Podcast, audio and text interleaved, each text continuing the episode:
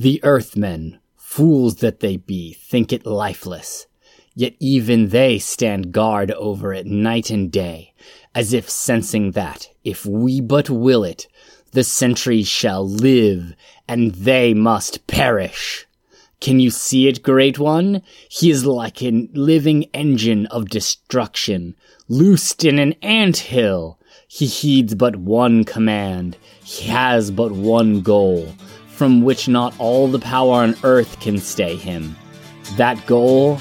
Kill Captain Marvel and all who stand beside him. Welcome to Artifacts of Infinity, where we dive into the infinite abyss of Marvel's cosmic universe. I'm Jonathan Hudson. And I'm Everett Christensen. This is episode 8, and today is part 1 of our Kree Skrull War coverage, the entirety of which covers Avengers Volume 1, number 89 through 97. We will be covering 89 through 91 in this episode.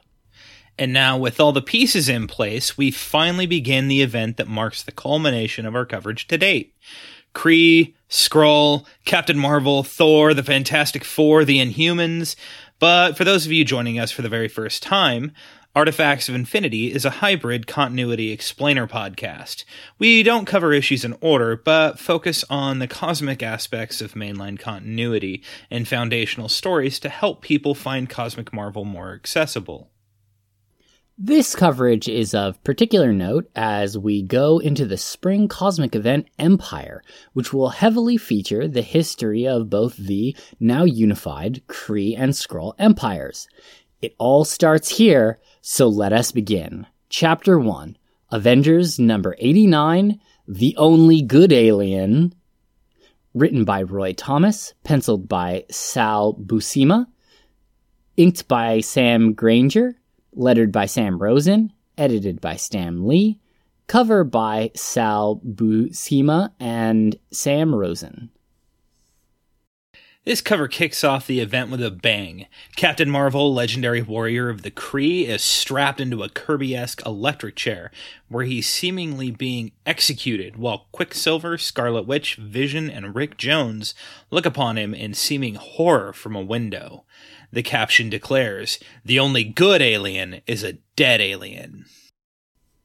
They write songs about the moon over Miami, but it isn't the moon that's on your mind tonight, alien. It's the shadows, isn't it? Yes, the shadows. There's no escaping them, you know. Not anywhere on Earth. So you might as well turn. Face them, like a beast at bay. Thus begins the narration in media res as we see Captain Marvel hiding himself in a trench coat and skulking through the Florida night. Eyes peer at him from the darkness. Eyes that, as soon as he turns, reveal themselves to be the Avengers Quicksilver, Scarlet Witch, and the Vision. Quicksilver, Pietro Maximoff, is in his blue on blue uniform with the diagonal lightning motif, while his sister, the Scarlet Witch, Wanda Maximoff, is in her classic red on off red uniform with flowing cape and M shaped headpiece. Vision is largely recognizable as well in green with a red face, but his accents are yellow the gloves, shoes, belt, cape, and collar. The group tries to convince Mar-Vell to come with them, but he's not having it. Captain Marvel strips off his overcoat to reveal his red and black costume with a yellow starburst on the chest. This should be pretty familiar if you've seen the MCU Captain Marvel movie, because in this era they used a lot of blue as the highlight for places that would otherwise be deep blacks, but instead show muscle definition. Mar is an interstellar warrior of the alien Kree, so when the Avengers attempt to grab him, he quickly socks Quicksilver and lays the vision out.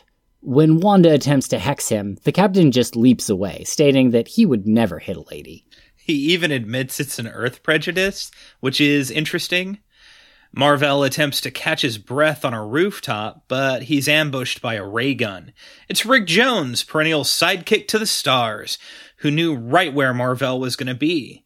After all, after Captain Marvel was stranded in the negative zone, he and Rick Jones shared a connection through the negabands that allowed them to swap places for a time.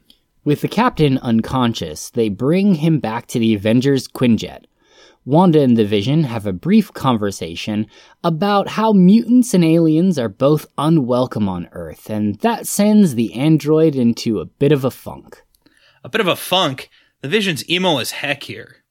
He says nothing, this man robot, for Wanda has her brother, and even Mar-Vell his memories. But what has an android save the emptiness of the present and the dread of endless tomorrows? And man, that's some deep thinking and some big feels for Vision, which I really like because his his voice is emotionless, but it really helps show the deep emotion within him that he's experiencing. Yeah, I agree. The Vision is a really interesting font of melodrama in this era. That reverie interrupted by the landing of the Quinjet at Cape Kennedy Hospital, where the Avengers rush Captain Marvel in to see Dr. Donaldson, who orders them to strap the alien into the decontamination chair immediately. It's a desperate gamble, and no one's sure if Mar-Vell will make it. Rick Jones, in particular, feels responsible as the energy of the device, as seen on the cover, crackles into energetic life. It's at this point that we begin the majority of the issue in flashback of the situation at hand with Mar and Rick and their adventures. Apparently, the captain had seen Reed Richards escape from the negative zone, which is a reference to Fantastic Four 109, not the events of 62. Uh, and thus he convinced Rick to take him to the Baxter building. After swapping atoms with Rick Jones, Captain Marvel broke in while the Fantastic Four were out fighting Cyclop, which, unbeknownst to him, called the Avengers to respond. In Reed's lab, Mar-Vell managed to open up the portal to the negative zone, freeing Rick Jones just in time for the Avengers to show up. There's this great panel where this figure cloaked in shadow and Kirby Crackle emerges from behind Rick Jones. Annihilus, the living death, has escaped. His escape, however, was short lived as the Vision ordered Rick to reverse the transmission to the negative zone and then tricked Annihilus back through the portal. But all that fighting gave Mar a chance to escape to the Quinjet and head to Miami. That's when Quicksilver noticed a sensor going off. Apparently, Captain Marvel's potentially absorbed a lethal dose of negative radiation. Vision's even worried that this might cause a chain reaction that destroys the world. They have only three hours to find him, but thankfully, as the flashback ends, they make it in time. Well, they got him in the chair, but it seems like they don't have enough power. The captain is losing the battle against the radiation until Vision suggests that they tap into his reserves of solar energy. The Vision gets his own chair and beams the energy into Mar's chair till the doctor calls it off. Both men, android and alien, are terribly still, but Dr. Donaldson is confident that they'll both pull through. Rick remarks that all Mar-Vell wanted to do was go home, but he may never see it again. Little does he know that at that exact moment, in the hall of the Supreme Intelligence of the Kree, a terrible tragedy is occurring. Ronan the Accuser has taken over the Kree Empire. You may remember Ronan from episodes 2 and 6, but if you don't, he's an authoritarian pro Kree ethno fascist with the intergalactic power of the Kree at his disposal now. His first act with his tyrannical power is to activate good old Sentry 459 once again to kill Captain Marvel and anyone allied with him. Gosh, I just feel bad for Sentry 459 by now. He was abandoned on Earth for thousands of years, oversaw the most momentous day of Attilan's history, tangled with the Fantastic Four, got wrecked by Captain Marvel, and now this? It's hard out here for a Sentry. No joke. The Sentry awakes and begins to wreak havoc on the military base where so many momentous events have occurred, leading us into the next issue, Chapter 2, Avengers 90, Judgment Day. This is written by Roy Thomas, penciled by Sal Buscema, inked by Sal Buscema, lettered by Mike Stevens, edited by Stan Lee, with the cover by Sal Buscema and Stan Rosen. So the cover of 90 has the three Avengers we've been following thus far and Rick Jones in the middle ground, being menaced by a shadowy, shaggy figure in the foreground that looms over the prone body of Janet Van Dyne, the Wasp. Though I guess she's Janet Pym in this era? The background and the foliage are that of a tropical sunset, and the cover declares, Death lies waiting at the top of the world. The title page on the next page is rad. Hard agree. The hulking figure of Sentry 459 is breaking through the bleed and into the panel as we get a shot of the hospital room where Captain Marvel remains unconscious. The negative space draws the eye immediately and highlights the title above where a script stands out from the bottom corner. Read this soul searing tale with care, for the fate of two worlds hangs thereby, and one at least must die. So I find this next sequence fascinating. The Sentry is hesitant to attack, not knowing what the Avengers are about, and this gives the Scarlet Witch a chance to use her hex power. This causes the ceiling to collapse in on Sentry 459, setting up for a barrage of Quicksilver hits. Uh, I've got to say, I'm more used to Wanda's hex being either more random, more uncontrolled, or more obviously magical than what's depicted here. After Quicksilver is caught by a backhand, Vision is up next. It's android on android violence, and their combat forces Vision to become more and more dense till they both fall through the floor. This gives us a great panel where the Sentry rises from the hole in the floor that gives quite the sensation of majestic might. He scoops up Captain Marvel, breaks through the wall, and then teleports away to complete his new orders. Plan Atavus. Carol shows up at this point. That's Carol Danvers of later Captain Marvel herself. She shows up as the head of security of the military base here and gets incident reports from everyone, which that follows. This then triggers a two page montage that covers a whole lot of ground we've examined in the podcast. It's a brief summary of the events thus far, and it really fills in the gaps for those for whom this comic may be the first. I like this bit and bits like it in my comics. I think it's incredibly important that they retain the kind of accessible nature that this montage belies.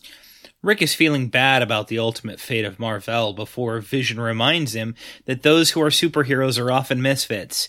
Captain America is an anachronism, Thor is a space god, and Iron Man is still hiding his identity in this era. The Avengers return to their base just long enough to get a message from an Avenger named Goliath. He's just gotten a call from Hank and Janet Pym.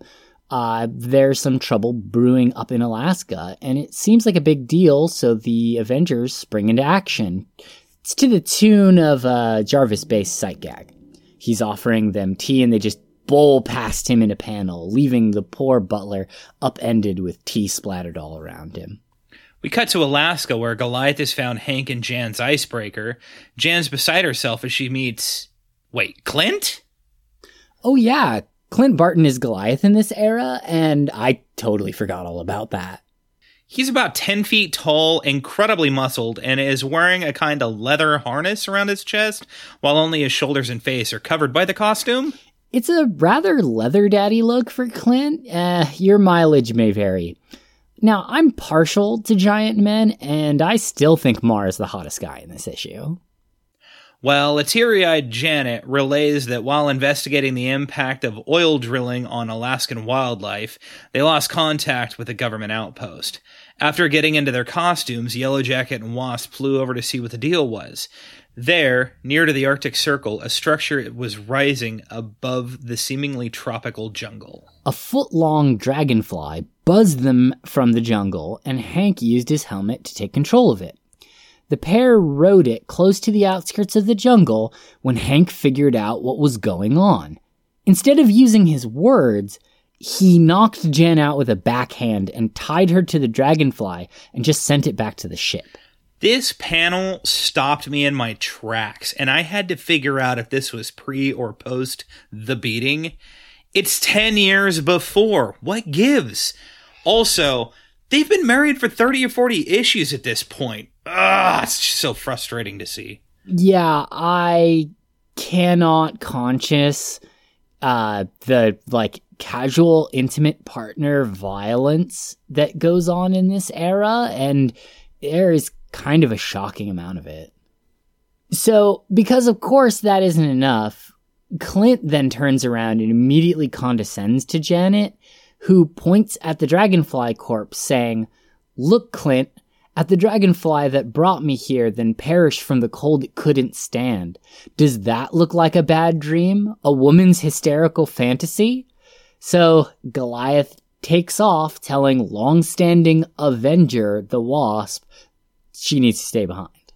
As soon as Clint's off, though, he reveals that the reason he can't work with women is he's just recently broken up with Natasha Romanoff, the Black Widow. He's still got a bad for her, but Wanda's face pops up in his daydream. This era of Avengers seems really soap opera. He's barely into it when he's attacked by some kind of beast. This three toed monstrosity really reminded me of the Grendel from Larry Niven and Jerry Pournelle's Legacy of Heorot books. Clint knocks the beast out handily, only to be blasted in the back by the universal weapon of Ronan, the public accuser. The Avengers have finally arrived, and they have brought Janet with them. She's mono focused on finding Hank, and as such is taken by surprise by a beam from what turns out to be Sentry 459. It seems Goliath's been brainwashed off panel because he stands next to the Kree android. When the Avengers move to attack, Goliath bars their way. The Wasp flies up and begins to use her stingers. She's had more experience than anyone at tangling with giant men. Phrasing. Well, it's a chaotic melee between the Sentry, Goliath, and our Avengers, and the Wasp gets knocked out. We then cut to Ronan and Captain Mar-Vell in the alien structure where, right on schedule, Ronan decides to monologue his evil plan. He's going to turn back the evolution of the planet Earth by a million years, eradicating humanity. As a xenofascist, he's concerned about a race that can go from steam power to atomic power in less than a century and grow such superpowered threats as the Fantastic Four and the Avengers. The ascendancy of man is a threat to Kree hegemony. Then, for the final twist, he's already turned Hank Pym into a caveman who is approaching the unconscious wasp. Wrapping up today's episode, we have Chapter 3 Avengers 91 Take One Giant Step Backward. Written by Roy Thomas, penciled by Sal Buscema, inked by Sal Buscema, lettered by Artie Simek, edited by Stan Lee, and a cover by Sal Buscema. This cover is a shot of our Avengers, Quicksilver, Scarlet Witch, and Vision from behind. Above them looms Sentry 459 and Goliath, while captive Captain Marvel and his jailer, Ronan Public Accuser, occupy the left hand side of the cover. It's probably the least interesting cover out of the three. So we open upon a savage Hank Pym about to club his wife to the following narration. Once that raging brute was a man. His name, Henry Pym, an avenger himself called Yellow Jacket. Yet when that war club descends upon the girl's head, he will be living proof of the victory of our de-evolutionary beams over the will of mankind, the final triumph of Kree science over the upstart human race. But hold, he pauses does some residue of humanity remain, locked somewhere beneath that misshapen skull? Is there yet hope for the pitiable earthlings? And with that, Cave Hank decides that the unconscious Janet is just really pretty, so he carries her off. Ronan is convinced that it's just the savage desire to mate, but is interested in more tests. Captain Marvel, who is already watching all of this, provokes Ronan into another round of monologues. He goes on about hurling the evolution of Earth backwards and assuming the dominion of the Kree, but we already knew all of that. So Rick Jones is apparently along for this ride, so he chucks a rock at Sentry 459's face, which Wanda then uses her hex powers on. Her power changes the stone into magnetic alloys that trap the sentry sensors. This gives them a chance to take down Goliath. I'd like to talk take a moment here to talk about Quicksilver's fighting style. He just runs at people and then curls up into a ball and bounces off of them. He's grabbing his legs around the knees. It looks really ineffectual. Well, also there's earlier where he just runs up and starts punching the sentry like you'd have very quickly broken hands. Can I don't know why Quicksilver doesn't use weapons like ever. So anyway, Vision puts his hand in Clint's chest and slowly increases his density from an intangible state. This is horrific, and it does knock Goliath out. Just in time as well, because the Sentry frees himself and the battle swiftly goes pear shaped. Sentry 459 takes out both Vision and Scarlet Witch in a matter of panels, forcing Pietro and Rick Jones to beat a hasty retreat. There's some pathos for the Sentry here that I like. It doesn't hate these Avengers, nor is it proud. It can only obey.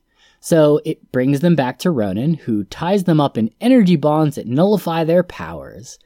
As soon as Viz and Wanda wake up, they go in for a kiss since they're both unharmed. It's a bit sudden, but I was feeling it till Vision decided to go full self hatred and reject the intimate gesture of his teammate on the grounds of being a synthetic life form. Ronan totally ships them, it seems, because apparently that side alone was worth the trip. Or so he says. Yeah, I'm not sure what this is about. Ronan seems overjoyed, and Vision seems tortured for reasons I can't quite grasp. Now, I know that he's a like synthezoid android that has at this point the basic mental imprint patterns of Simon Williams to like guide his morality and actions, but I don't see why anyone would deny themselves love on the basis of you have a different kind of processor than your like beloved. Like I've never really gotten the like depression pathos between Vision and Scarlet Witch because like just because you're not a flesh and blood human doesn't mean you're not a person. And that seems really obvious to me. Take it from data. Go for the romance. Exactly. Exactly. We return to Hank and Janet. Apparently, the cavemen made from the Arctic outpost have decided to take Janet as a mate, and so Cave Pym has to protect his wife from them. Not all of the Avengers combat training is gone, it seems, as even 3 versus 1 Cave Hank triumphs for his love. Of course, captured Captain Marvel and Ronan are watching all of this, so Ronan shows off his attempt to turn all of life on Earth into amoeba in a really horrific set of panels that includes some great glass distortion effects on his face. Outside, Rick and Quicksilver make their way into the Kree base. Quicksilver picks up a metal bar finally and using his speed drills through the wall. And there's an interesting bit here where Pietro is like, there are those who think my mutant speed is a useless weapon. And like, no, I don't think anyone thought that. The more efficient a drive is, the more efficient a weapon it makes. And Larry Niven said that. From there, it all goes down really quickly. Ronan goes to zap Wanda to torture Vision. Quicksilver disarms him. Ronan calls on the Sentry. Rick Jones grabs Mar-Vell's Unibeam and destroys the main console as Quicksilver is getting beamed down. But as the confrontation heads to its inevitable climax and the base is going to be destroyed, everyone is interrupted. The entire Kree galaxy is under attack from the Skrulls! In his capacity and responsibility as Supremor of the Kree, Ronan is forced to teleport away to deal with the greater threat than the Avengers. But this leaves the Sentry behind. The Sentry gets another sad farewell here, and we won't be seeing him again for another five years or so. There's nothing left for our heroes to do but escape the quickly sinking Kree base and thankfully, the de evolution root rays have seemed to warn off on Hank, so the day is saved. Hank Pym is shaken by all of this and resigns from the Avengers, saying he was a dead weight in this adventure. Janet chooses the same as her husband. And that seems a little odd to me. You get hit by one evil ray and you just stop heroing? You know, it was a bad day for him. Overall, this uh, it represents the first three issues of the Kree Skrull War, and they're all really Kree focused. We have a lot of focus on uh, Captain Marvel, and even though he spends most of that time incapacitated in one sense or another, I'm happy to see him here. I always really like seeing him pop up too. He's a character that I've really come to love over the years. But I think the theme of these issues, as much as Kree, is bonkers. These issues are wild. De-evolution rays, cavemen, uh, beating your spouse. I mean, it's it's crazy. Yeah. So the this whole era of Avengers is like it's really busy and it's really loud and the melodrama is like abrupt in how it starts and stops. I'm not really sure exactly what the like how this read at the time, but to me it seems quite jarring. One of the things that stuck out to me is like I grew up on X Men is what I read, and I never really got into the Avengers. And I always kind of in my head had decided that they were probably too boring, and I don't know why that is.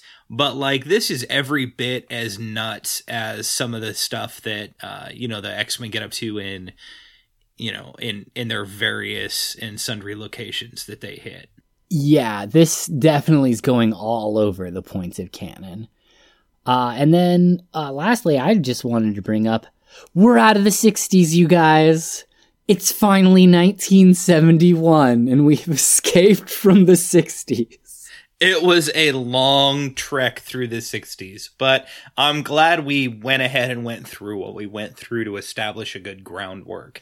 Yeah, and honestly, it made me read some stories that I would never really have read otherwise. And it gives me a lot more of a basis of understanding, especially as we move forward into what seems like a more like cosmic centric like era for Marvel cuz they've pretty much talked about doing the next big phase of the MCU really focusing on cosmic stories and I don't think they're going to miss out on the opportunity for cross promotion. Yeah, definitely. This seems like there's a lot in here to be to be mined for for those diamonds of of stories that they have in this in this older catalog where I mean they have to know that not a lot of people dive into the 60s era stuff uh, just because of how different it is and how uh, out of step it feels a lot of times. So there's a lot they can pull here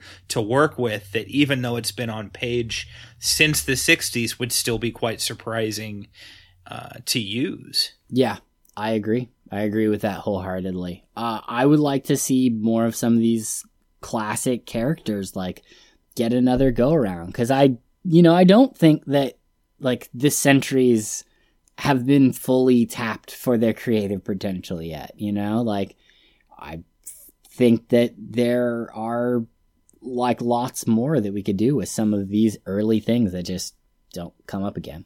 We were talking about this a little bit before we started recording, but like one thing that came to mind for me was I you know these Sentries they talk about how they're all over the place. They have um you know they have hundreds or even thousands of them all over the galaxy I, personally, I think it'd be hilarious and awesome if we find out that the Sentries end up kind of coming together because they're clearly sentient. Hey, we would love to see it. This is where we normally put our further reading section uh, and where we go to places these books have been collected in trade and give our opinion on where you can go to read more stories with the same characters or plot elements in them. However, this time we're going to wait until the end of the arc to provide all of that, and it'll be more robust than usual when we finally get there. If sacred places are spared the ravages of war, then make all places sacred. And if the holy peoples are to be kept harmless from war, then make all peoples holy. This has been Artifacts of Infinity. I'm Jonathan. And I'm Everett. And this is edited by Everett Christensen. We will see you in the infinite cosmos.